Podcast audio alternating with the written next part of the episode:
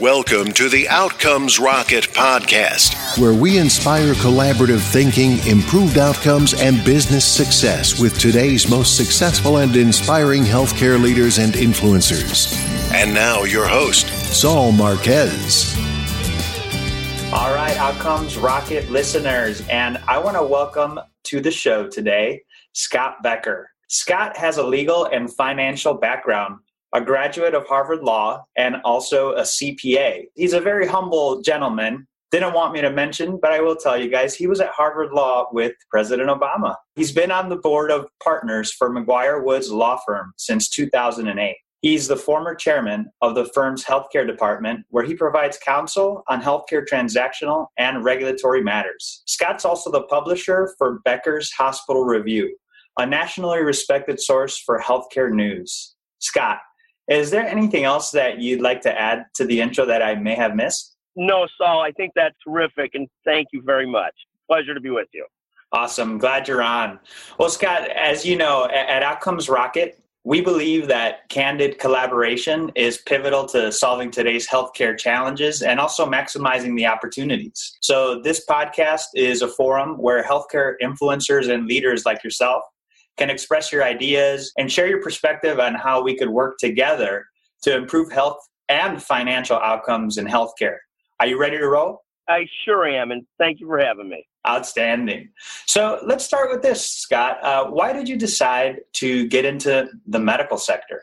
You know, how I got into the medical sector was sort of more by chance and process than by some great desire to be a healer or to be a, someone who did great things. So I, I somewhat, you know, in being frank and direct, I would love to say I did it because I was trying to help people. It was more just the area I evolved into. I was a young lawyer, a young publisher, and it was an area, the healthcare area, that was just really interesting to me, interesting, and it was not limiting for mm. some of hmm. the same reasons it's not limiting today. It's 20% of the economy. So it gave you lots of different places to fit into the healthcare world without necessarily cutting off lots of other options. The other great benefit of the healthcare world, and you have to remember, I come from originally being a young lawyer and wanting to build a healthcare legal practice. And I had two choices as a young lawyer to be sort of a generalist or to be in a niche. I was a big believer in being in a niche for a whole bunch of reasons. I'm a believer in being in niches because you're more valuable, you're more useful, but it also in building a practice as a young lawyer, and this ended up being the same concept in our publishing world and in the media business, was I didn't ever want to be at a spot where anybody I met I had to be selling to. I wanted to be limited. I didn't want to be cocktail parties and trying to develop a legal practice. I didn't want to be calling on family members. So this allowed me to sort of be in the business of healthcare and be in healthcare without having to be in a spot where I had to turn every single waking moment into having to be on for sales or business development. It allowed me to focus and grow without being a generalist. And the healthcare world was a beautiful place to do that. And it remains just an interesting, interesting area. Awesome. No, that's really great, Scott. Sounds like that just having that niche and not being that salesy person, just having a place where you could offer value immediately. That's awesome. So, what would you say, Scott, and, and thanks for sharing that, is a hot topic that you feel should be on medical leaders' agendas today? And how are you and your organization approaching that particular topic? I think that's a great question. We spend time in sort of two worlds. It's the, in terms of the healthcare world, it's watching great leaders that constantly come back to the basics of great patient care and what works for patients. So when mm-hmm. I look at great leaders today, there's a CEO who is formerly the CEO of UCLA, is now the CEO at Geisinger Health in Pennsylvania, David Feinberg. And he does this wonderful job in this constantly changing world of healthcare of constantly bringing back the discussion and in a very real way to patient care, not sort of patient care metrics, not patient care salesmanship, but actually how do we improve the experience for the patient? And I think there is so many changes going on and so many challenges that at some point the constant reverberation back to patient quality and patient care, I think is just so healthy for everybody in the healthcare world to, to constantly reverberate to. And he's about as good at doing that and bringing that discussion back as anybody I know that is out there. Awesome. So patient care and improving that that experience of all things, keeping the patient at, at the center of what it is that the organization is doing. And how about for for McGuire Woods? How does patient care become a focus there, or how is that part of the agenda there? Yeah, I think it, McGuire Woods is a different animal entirely. McGuire Woods is a large sort of international law firm with a thousand lawyers. It's sort of a different game because it's not really. And then one small part of McGuire Woods is our national healthcare practice, which is one of the largest in the country, but it's really a small part of the McGuire Woods in its entirety. Our sort of core concept goes back to something we discussed earlier. In, in our business efforts, we look at two things being niche okay. dominant, so being total sort of leaders in the small areas that we're in. And so those areas might be hospitals and health systems, surgery centers, healthcare finance, private equity investment in healthcare. And then the second thing, which comes closer to patient experience, but obviously is very different, is being very customer centric. So we look at it as niche centric, being dominant in our niches, and then customer centric for the clients that are so important to our firm. It's whatever we can do for them to make their experience with the firm as great as possible so that they remain long term clients with the law firm and so that they're well served. And, you know, people have very, very clear thoughts about did my lawyers give me good advice? Did they treat me fairly? Are they trying to rip me off? All those kinds of things. And our goal is to stay, stay so close to our clients in terms of customer experience that they're with us for decades. I mean, that's sort of I, as close as I can get because we're not really in the patient care business at McGuire Woods. For sure. And you know what, Scott? One of the things that I will say is, you know, I've, I've, been to one of your meetings, actually several, but at one of them, you know, I just had the opportunity to see you interact with the various, you know, C-suite individuals, and and I could definitely see your customer-centric approach in the way that you just work with everybody. So your actions speak as loud as your words. So really, really, thank you for mentioning that niching niche dominance and also that customer centric approach. Awesome. Thank you. And we view it just, I mean, to follow up on it, in the media world for our meetings, our conferences, we view it as there's three very different constituents that we have to make sure are completely taken care of. There's the speakers that make the meeting go. So at our hospital conference, might be 100 to 200 hospital system speakers at the event. We have to make sure they have an experience that's worth them coming back to year after year. There's our attendees, which are so important to everything make sure they have a wonderful experience, they get something out of it, that they want to come back. And then there's finally the sponsors and advertisers that pay the bills for it.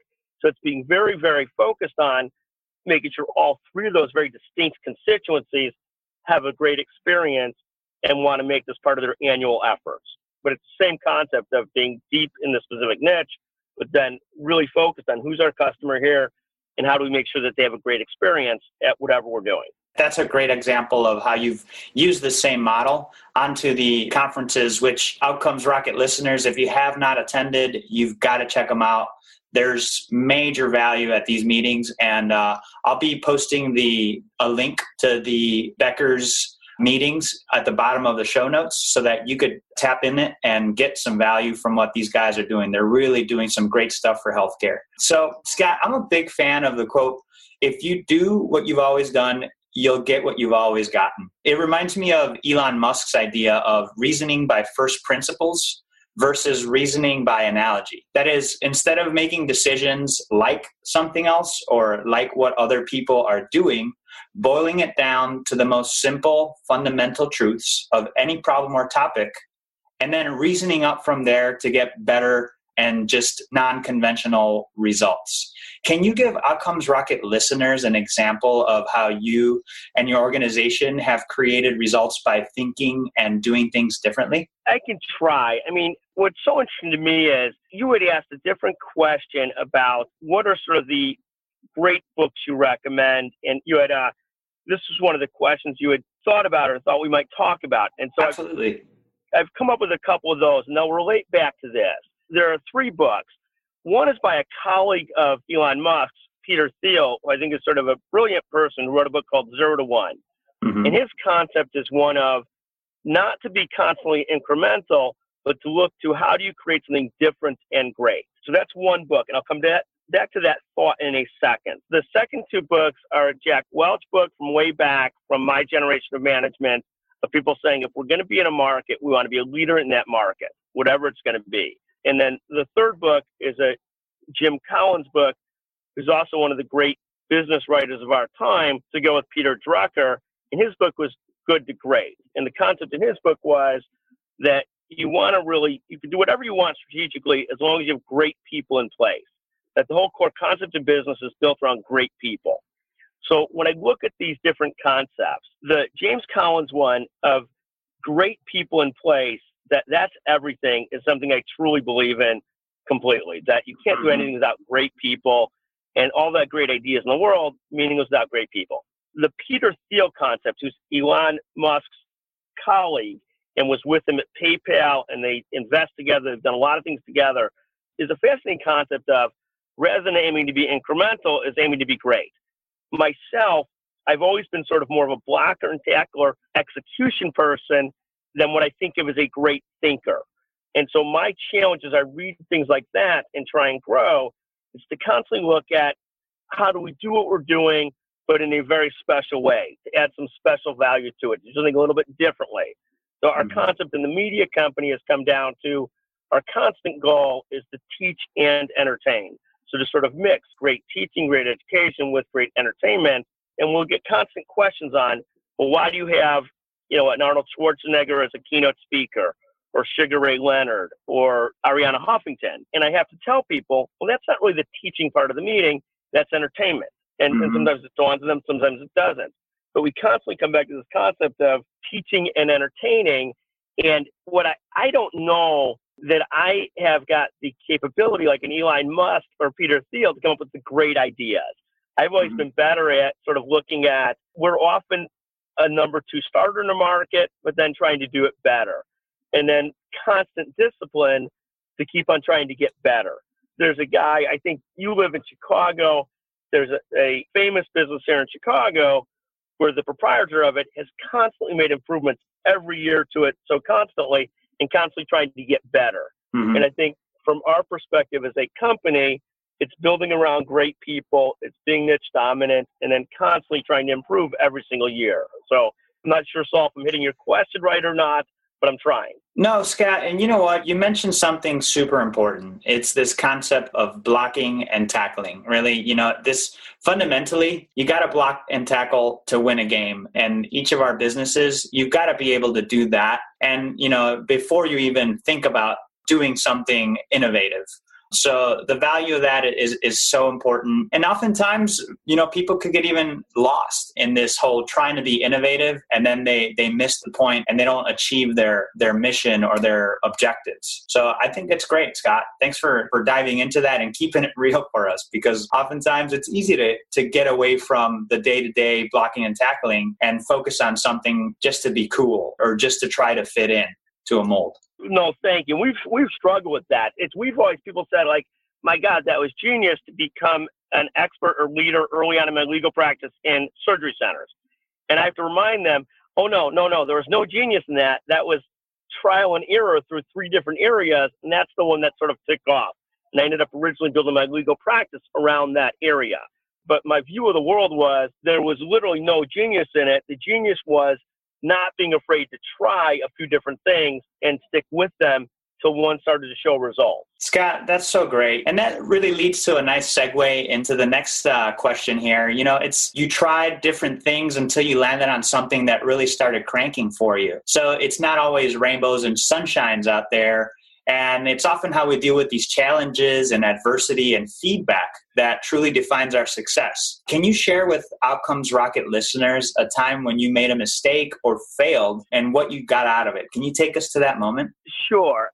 And we, we've all had a variety of different failures. I would say the great failures I've had were a couple fold. One of the great failures was I would at times take the next role in an organization or take on a role in an organization where I really wasn't excited about it, but it was the next right thing to do in the organization. And whenever I found myself doing that, I would end up very flat, very energetic. The goals weren't my own. They didn't excite me. I wasn't passionate about them. And they, they almost became sort of quote unquote resume things rather than things that add any real value to anybody, including myself. And so when I look at failures, and I've got a couple specific ones, you know, I ended up taking a role in something early on in life that I really had no great desire for other than the fun of campaigning for the role. But the role itself left me very empty because I didn't have great goals for what to do in that role. And I think whenever you sort of put yourself in sort of a, I forget the phrase and I won't hit it right, round peg and square hole or vice versa, you end up in a bad spot. And the flip side is to avoid that, you've got to constantly find ways to find things that keep you interested and excited so that you don't end up by default putting yourself in roles that you're not excited about. And that I think for most people, especially I'm 52 now, those things get harder and harder to keep on finding interesting things, things that excite you, things that are challenging, and stir your passion in doing them at the same time. And I'm not a believer in contrast to somebody who says, well, I shouldn't do anything I'm not passionate about, because I do believe everybody's got a responsibility to work, pay the bills to their family, do all the right things they've got to do to take care of their family, to take care of what they're taking care of and themselves. So I'm not a believer in that you don't do things you're not passionate about. Of course, we'll have to pay the bills, do those. You got to do things well. But the more you can find things that really challenge you and excite you, and you're not doing them just for the money or just for the prize, then you're a much more self-actualized leader in person. Thanks for sharing that, Scott. So, how would have things worked out differently had you the knowledge that you have now? Would you have said no to some of those opportunities, or do you feel like they were a necessary part of your journey? I think that's a great question. I think I probably would have said no to some of them for sure, and I've gotten far better at saying no to them. Gotcha. At, at, say, saying no to stuff, and I and I get it. I'm flattered, and periodically close colleagues will ask me for advice about how do they do things, do they choose to pursue this or that, and I'll be able to come back to some of this advice as to well, what are you trying to accomplish? What do you really want to do, and do you is that really helpful or not?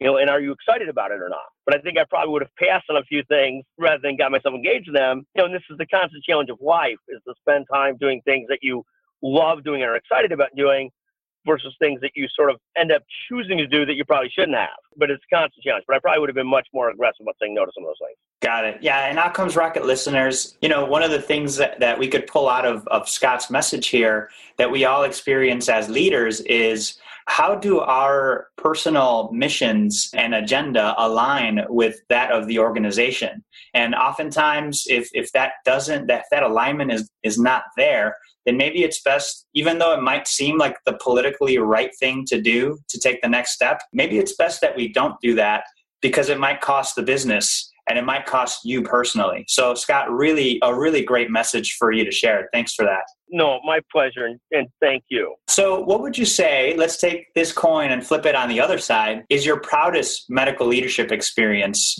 or the moment that you've experienced to date? Maybe it's a turnaround moment that became a defining moment in the way that you do or approach things. Yeah, I think my quietly most proud moments are as follows, and I'll take you to what are not my most proud moments. Okay. I used to think in the law firm or in personal whatever that I will have arrived if I built this size legal practice, if I built this, or if mm-hmm. I put away this amount of money or did this. What I've always found on all those kinds of things, well, important for different reasons, they never, whenever you reach any of those goals, leave you with particularly warm or deep feelings of satisfaction. They're just sort of like their numbers or whatever, but they're not sort of deeply proud or deeply satisfying moments. What I think of as deeply proud moments, and it was sort of like it, it dawned on me as it started to happen. It's when people that worked for me in the law firm started to become partner and leaders in the law firm, people that I'd mentored and worked with and developed. Those were deeply satisfying moments. When I look at one of my young partners now, who now has a person that he's promoted and mentored, that woman is now becoming partner. Those are moments where you say, now you've arrived, not because of what you've done, but because the people after you have now become promoted into the spots that were their goals and dreams, you've then sort of, you've actually things you can be deeply proud of. I mean, similarly, as I ended up in this media business, and it's a scary thing in business where you get to the spot where everybody that works with you can do things that were initially what you did better than you ever did them. and quite frankly, at this point, could never do them as well as you used to or as well as the people do. Mm-hmm. When you mm-hmm. end up having the, you know, and, and for control freak people like myself, when you get to the spot and you realize, oh my God, I've got all these people that do everything better than me, and it's okay. And I'm proud of them.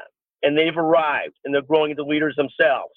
Those are things that are deeply satisfying in ways that a lot of the other things are nice byproducts, but those are deeply satisfying things that when our people end up thriving themselves or being promoted themselves and growing into leadership themselves, you know, as I think throughout the last decade to two, those are things that have been tremendously proud moments for myself. And it's a reflection of your own that's for sure, Scott. And it sounds like, you know, it's not all about the dollars and cents. It's about what are we doing to build our our people and what are we doing to build the culture and just be that that ripple effect. You know, be that initial stone that just ripples out and and touches and helps everybody in the organization around you succeed. That's right. I mean, that, that we find to be, in the long run, far more sustaining and far more exciting. Like, it's really a fascinating thing to watch. And what you find is all the monetary things and all those things are nice and they pay the bills and they allow you to do things you want to do, but they're not very satisfying. They're not, nobody gets that excited. Put another dollar in the bank account. It's important to be able to do that, take care of family and other things, but it's not exciting. There's just mm-hmm. no excitement in it. The excitement is in watching these things grow and things happen with them. Yeah, Scott. And you know, one of the things that I admire you for is being able to be comfortable with the people around you are now just, you know, doing things way better than you can do. And you're providing that strategic direction. And I really feel like there's a lot of leaders that have a hard time with that. And so, what kind of advice would you give to leaders that are in that position where this is happening to them. And so, what's the cost of putting these people down? And what is the benefit of, and how do you allow them to flourish? There's a great concept that's talked about, and we all aspire to it. And, but, you know, often people like myself who have this mix of achievement orientation and ego and other things have a hard time with it sometimes. Uh, you have a very challenging time with it. There's a concept of a level five leader who's a very, very effective leader. And okay. this is a concept from different literature and business books. Level five leader would be a very, very effective leader. A level six leader would be the next level leader who's made the organization, he or she has made the organization great, and their ego is one step back. It's become great in the absence of them being the total face and pride of everything and being having to be in every single thing. And so at some point, maybe Bill Gates became a level six leader, Steve Jobs might not have ever become a level six leader, just simplistically, but still was a magnificent leader.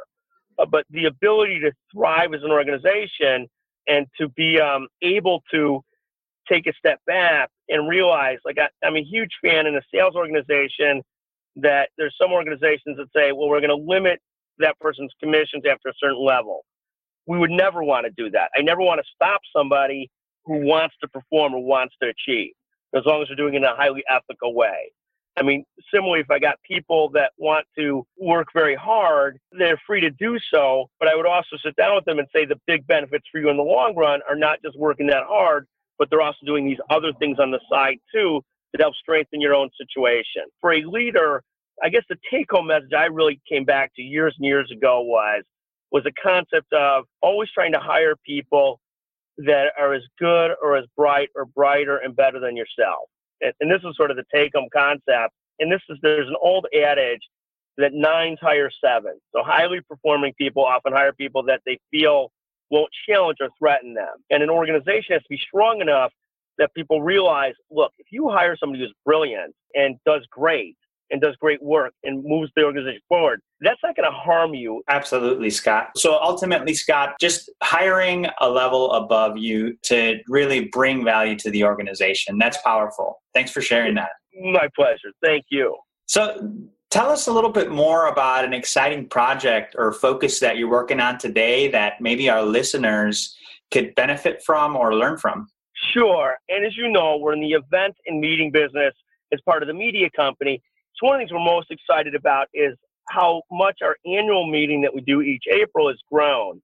This year, for example, We'll have 230 hospital executives speaking at the meeting.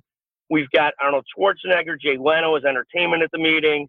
We then have some of the greatest CEOs in the business.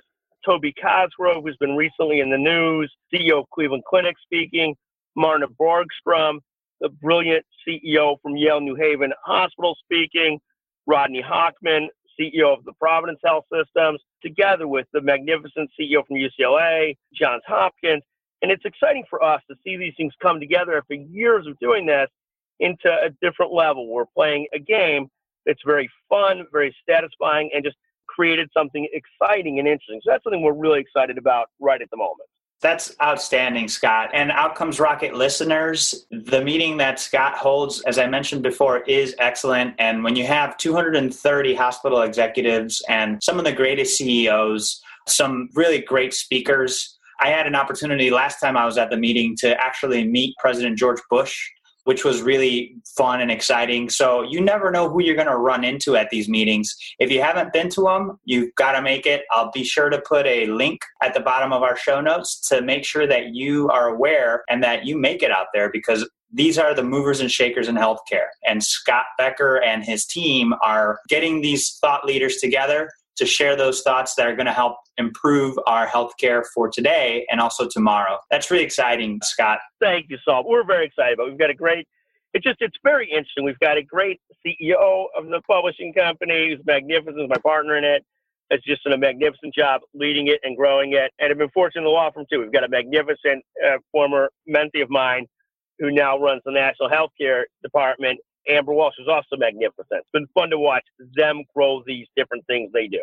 And you're surrounding yourself with wonderful leaders, and they're doing a great job. So, Scott, let's pretend that you and I are building a medical leadership course, what it takes to be successful in medicine today. Let's call it the Scott 101 course. And I'd like to write out the syllabus with you. And so let's let's go ahead and do that by I'm going to give you a couple questions and get your brief answers to the following questions. Does that sound good? I'm going to try, but, but we got to come up with a better name for the course. But I'm going to try. Yeah. awesome. So, what is one key driver to success in today's complex healthcare environment? That's a great question, and I wish I had a great answer because it's such a complex area. I mean, it's easy to go back to always keeping the focus on patient care, but it's such a complex world in business today that I'm not sure that I've got a great answer to that, other than that we constantly come back to, which is if I was going to build a medical course, I'd want to build it around, you know, great speakers and a great producer of that course. Learning from those that, that have done it so that you could reproduce what they've done. Love it. I think I would start with just hiring great people to run it. It's just not like we're constantly trying to put together great business courses in healthcare, more business focus and clinical focus. That I've got a good feel for, but trying to put together a good clinical curriculum is something I would be at a loss for, not suited for.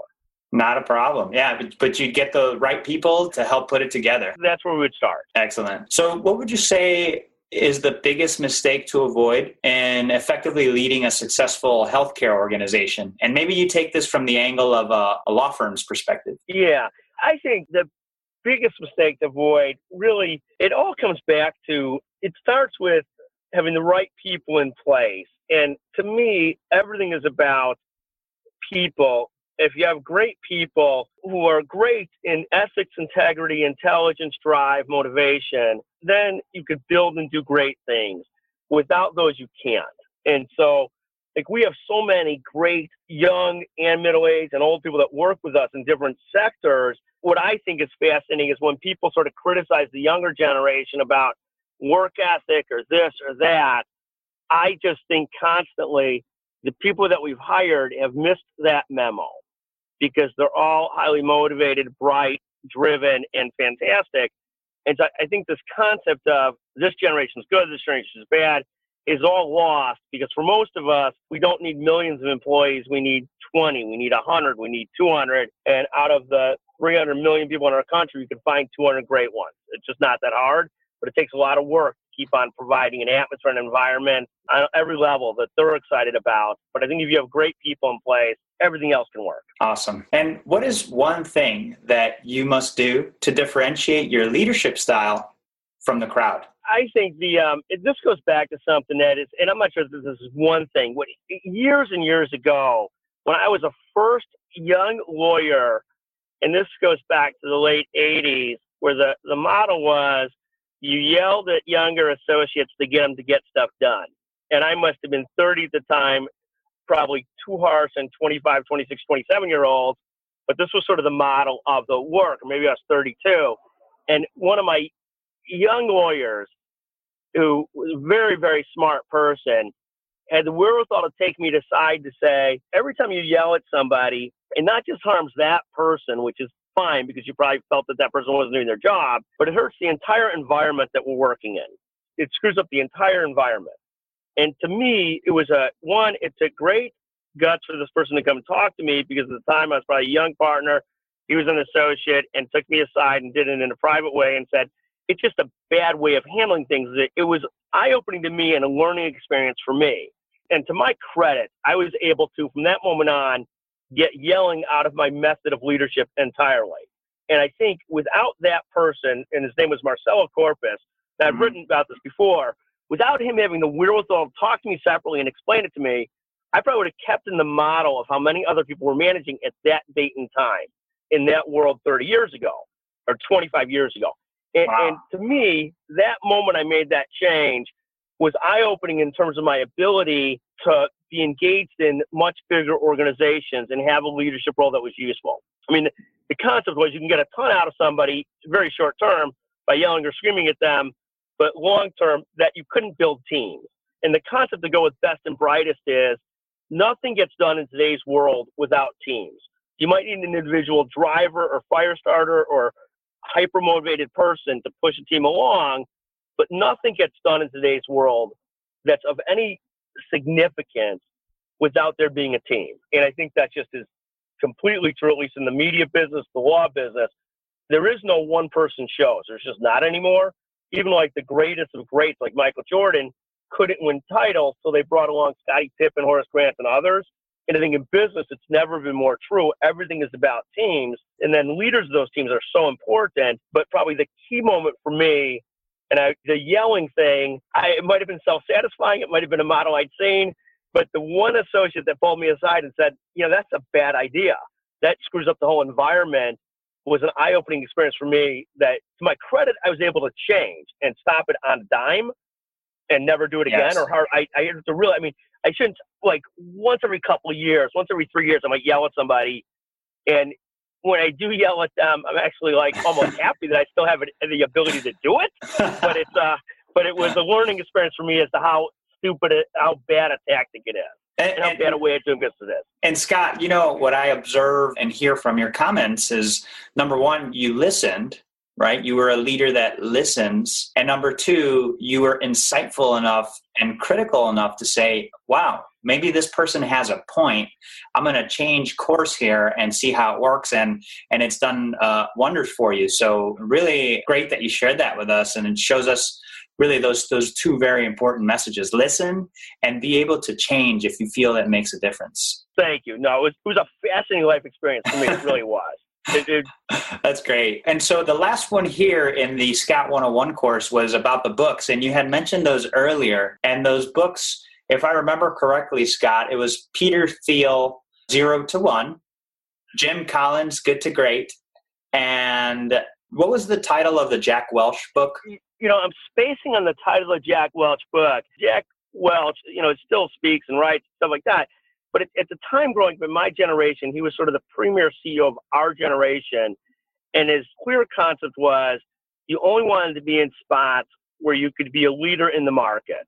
And I think his theory on that. That's right. I remember you said that at the end of the day, you want to be one or two in whatever market you're in. As much as that gets poo pooed today or knocked down today as an idea, I think is completely correct in terms of business today. And it resonates, quite frankly, with some of the Peter Thiel comments. Got it. That is awesome. Well, sign me up for that course. Scott, I, I would definitely, if you offered that, I'd be signing up today.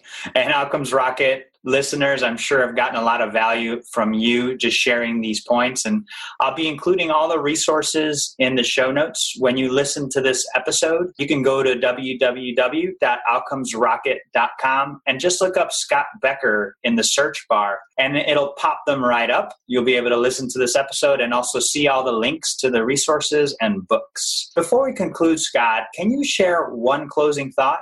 And then share where Outcomes Rocket listeners can get in touch with you, and then we'll conclude. Sure. Thank you. No, I think the, the great challenge is to constantly find yourself in positions that you're excited about, that you don't have to artificially create the excitement. And that's one of the great challenges in leadership and in careers and in life is to constantly try and find things that excite you and will get you out of bed and excited and purposeful you know, without having to put crazy effort into it, that you really want to do this, that it's exciting to you. That's one. And then people can get in touch with me. The easiest way is to call me at 312 750 6016, or I could always be emailed at sbecker at mcguirewoods.com or sbeckershealthcare.com. And always delighted to talk to anybody and hear what they have to say or give my two cents, etc. But Saul, just a pleasure being with you. Thank you so much for inviting me. Scott, thanks for your time and insights. And we learned a great deal from you today. And we really look forward to putting these ideas into practice and staying in touch with you. Thanks so much, Scott. Take care. Thank you, sir. Thanks for listening to the Outcomes Rocket podcast. Be sure to visit us on the web at www.outcomesrocket.com for the show notes, resources, inspiration, and so much more.